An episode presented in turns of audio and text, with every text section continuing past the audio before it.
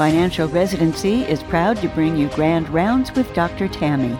Each week, Tammy Kraus explores a new topic related to achieving financial independence by building and protecting your wealth. She invites guests who are experts in their fields who will share honest and valuable advice on a variety of topics. If you have an idea for a podcast, please email Tammy, that's T A M M Y, at financialresidency.com. Now grab your front row seat to this week's Grand Rounds. Hi, and welcome back to Grand Rounds. Mortgages and interest rates have been in, have been making the news lately as interest rates have hit 20 year highs over the past few weeks.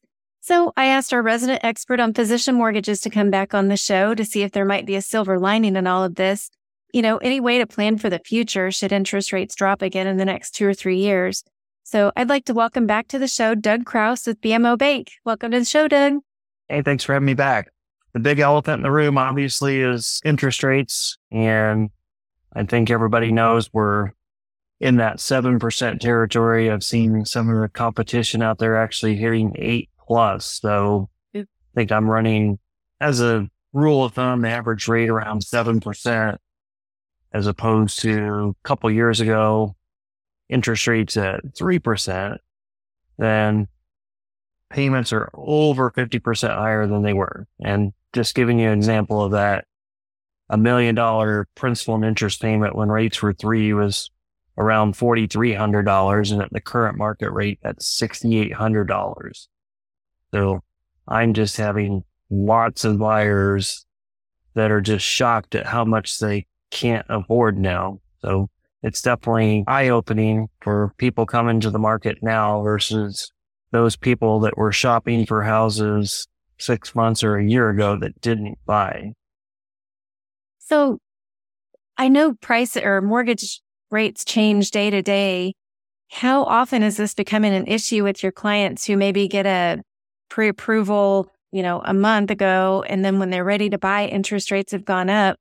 And maybe you told them they qualified for a million dollar loan, but the interest rates have gone up one or two percentage points. How is that affecting them?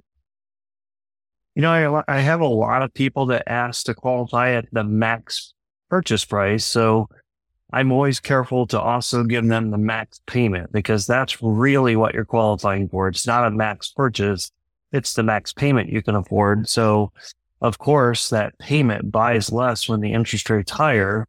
And yeah, it's quite shocking in a two week span. I watched interest rates go up three quarters of a point. They did kind of pull back a little bit, but during that time frame from the people that were pre-approved at say 6% and rates got close to 7%, then it drastically impacted their max purchase price on the ones that were trying to buy at the very top end of their budget. I can imagine. And even stuff like insurance has gone up. I mean, as everything else has gone up, then the cost of rebuilding houses and everything else has changed. So insurance with the losses last year from Hurricane Ian and just other damages insurance companies have had to cover with the fires, then insurance has gone up I don't know, probably 40% in the last two years as well.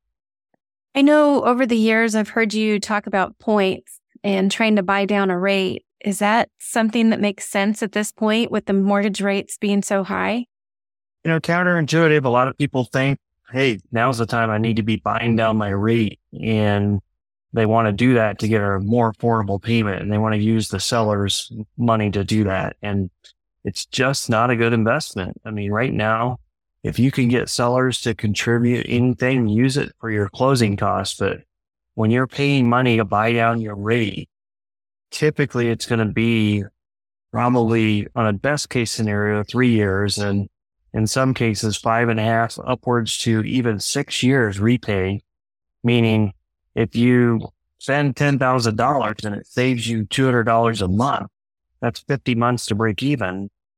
I just don't think anybody taking on a mortgage right now is going to have that mortgage in 50 months because I believe rates will come down for the election next year. And one of two things are going to happen. They're either going to refinance or they're going to modify their loan.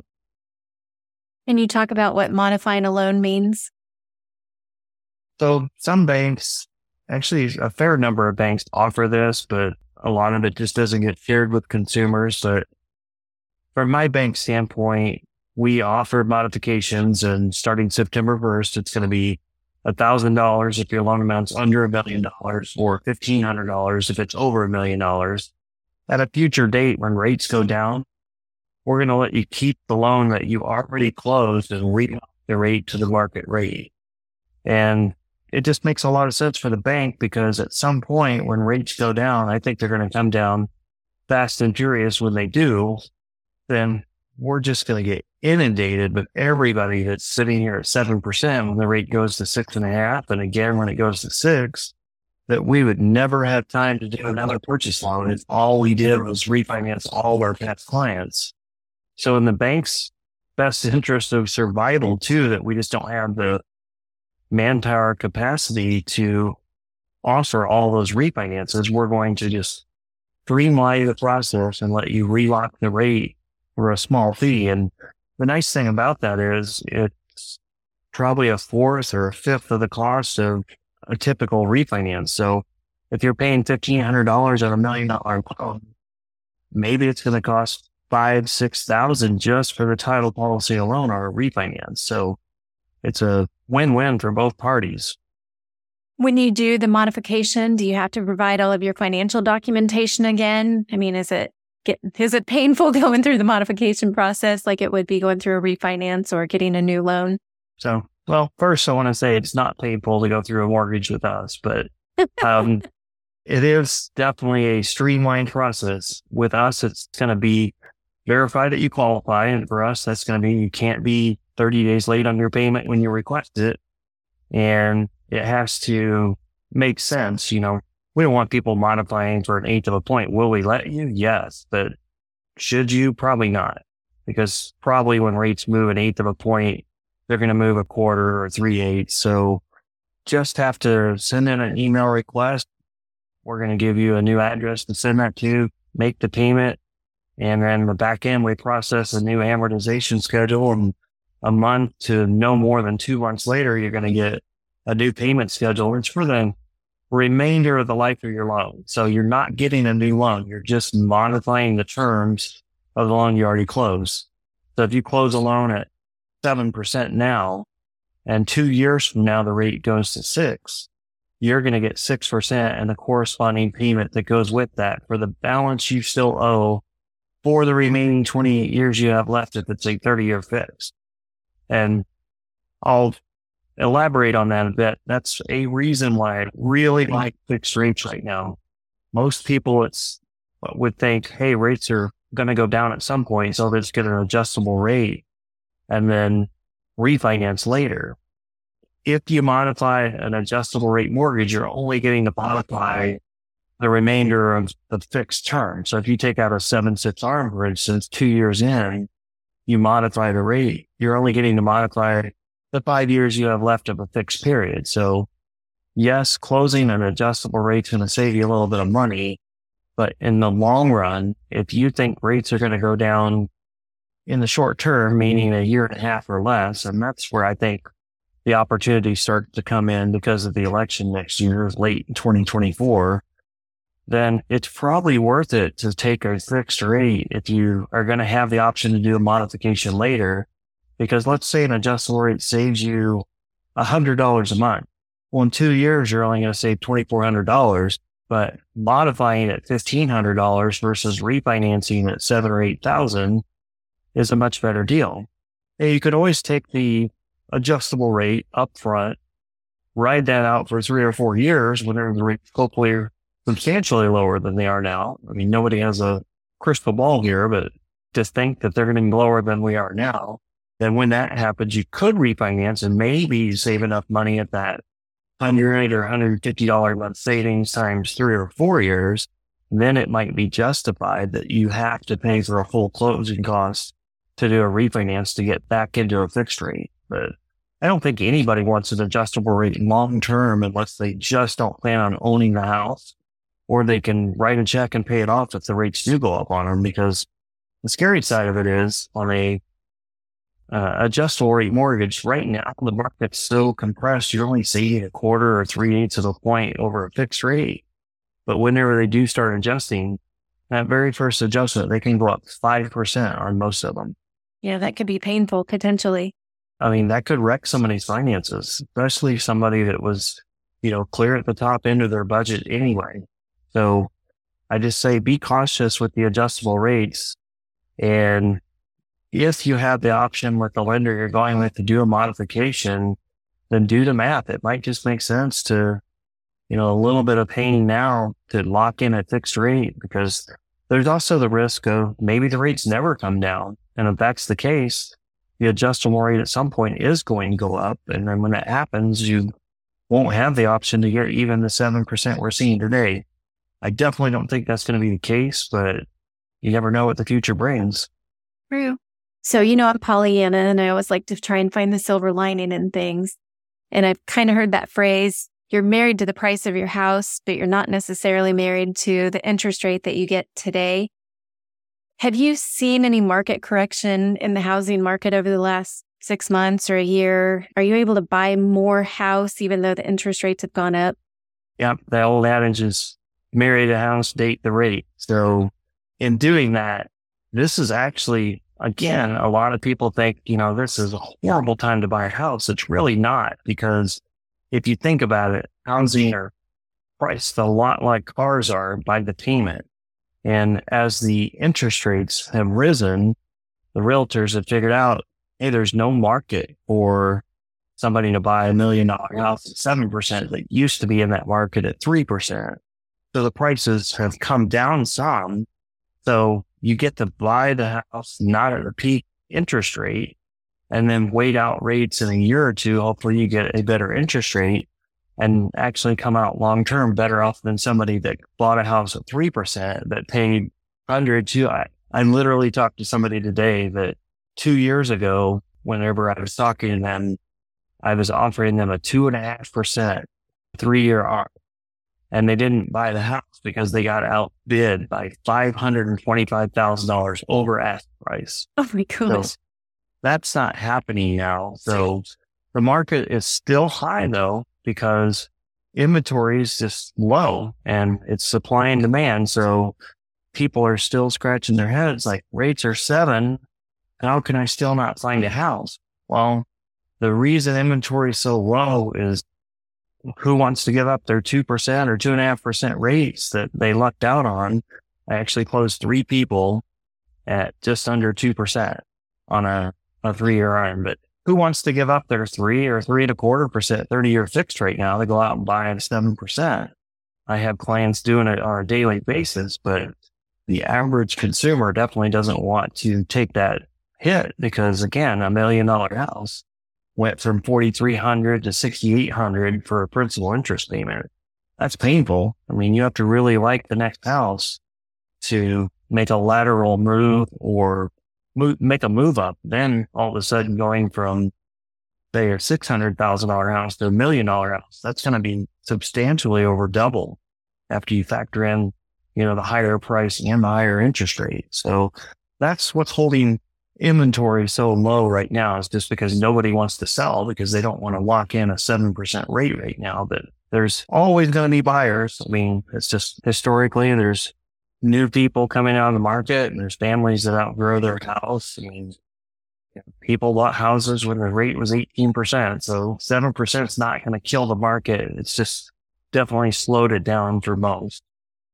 There's been quite a bit of turmoil in the physician mortgage market as well, if I understand that correctly. Are you familiar with some of the banks dropping out of the space lately? Yeah, there's been several, and the Fed hasn't helped matters with recently they've increased the reserve requirements for banks for 95 and 100% loans. So you're seeing a bigger spread today, even than what it was a month ago, that a 100% loan now runs a quarter, even three eighths of a percent higher than a 90% line. And previously there was maybe an eighth of a percent difference. But because of that, along with just a lot of the banks have just wanted to back off and get out of portfolio lending, at least for the time being. And portfolio lending meaning loans that they're going to put on their books and hold in service. And that obviously is doctor loans because Fannie and Freddie won't buy jumbo loans and they won't buy, they won't buy jumbo loans, but they also won't buy loans that are no PMI, low or no down payment.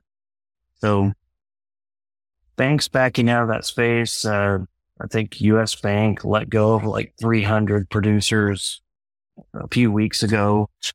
KeyBank recently uh, kind of backed out of the space. I heard couple customers saying that Fifth Third at one point their doctor loan rates got up into the eights.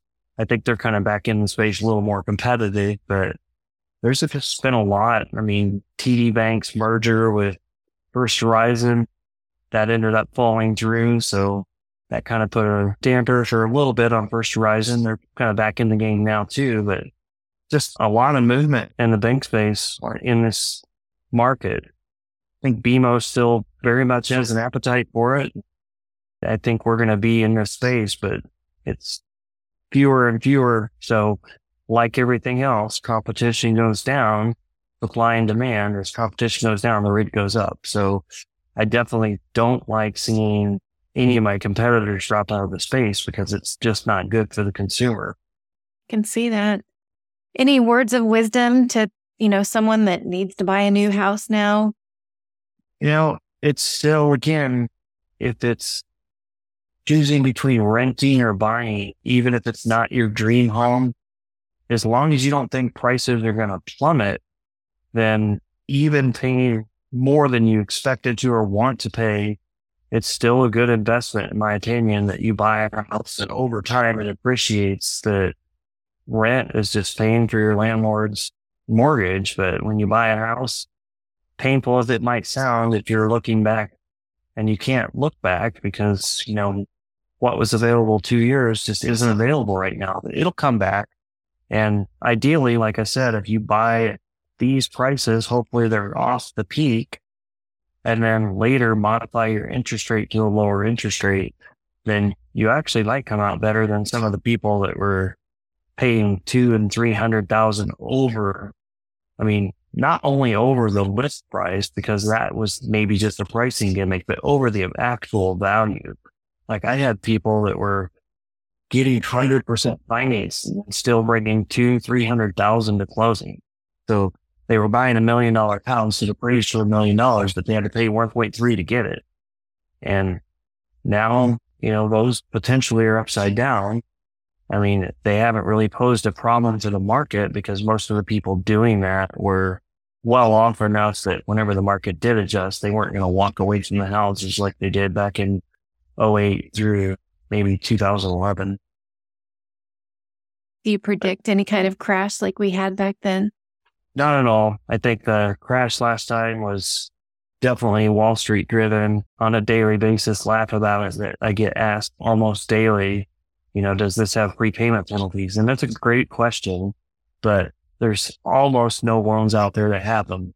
They'll come back because Wall Street's stupid and they come up with some kind of scheme that makes money and then they put out bad loans and those loans are what cause that problem. So banks now have to qualify buyers. They're called QM loans. And with that, I just don't think we'll see the same type of situation we had before where you just let somebody that didn't even have a job could just state their income and state their assets, not have to prove anything to go out and buy a million dollar house that they wanted. Those days are gone. So I think that's not going to see the same kind of adjustments we saw then. Will we see a little bit more pullback?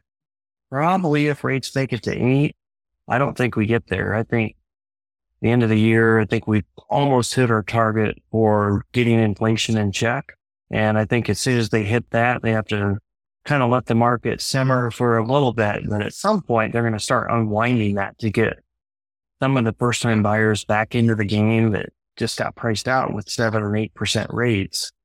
And historically, and again, you can't always use the past to predict the future, but I've been doing this 25 years and watching election years, it's just seemed like clockwork that rates seem to come down to accommodate the election. It helps out the incumbent. And that's just it's not even that they have control over the Fed, but it just seems to work out that way. And maybe it's just a coincidence over the last five elections, but time will tell. We'll see next year. But my guess is I'll see rates be a point and a half lower than where we're at now is my prediction. Well, if anyone wants to get in touch with you and ask questions or, you know, look into a mortgage or whatever, how would they best get in touch with you? You can always find me at dougcrouse.com. That's just D-O-U-G-C-R-O-U-S-E.com. That has my email and cell phone on that site. You can email me, call me, and the Hippocratic House book that we wrote is free on that site as well. And as always, I'm always happy to talk to anybody, to answer any questions, even if you're working with another lender. Not sure if you're getting a good deal or not. Happy to review what you got for you. So feel free to reach out anytime. Awesome. Well, thanks for coming on the show again. We just hadn't really talked about mortgages or housing in a while and have just been seeing it more and more in the news. So I figured everybody probably had some questions about it. So thanks for coming back. Hey, thanks for having me. And I hope you'll all tune again Tune in again next week for Grand Rounds.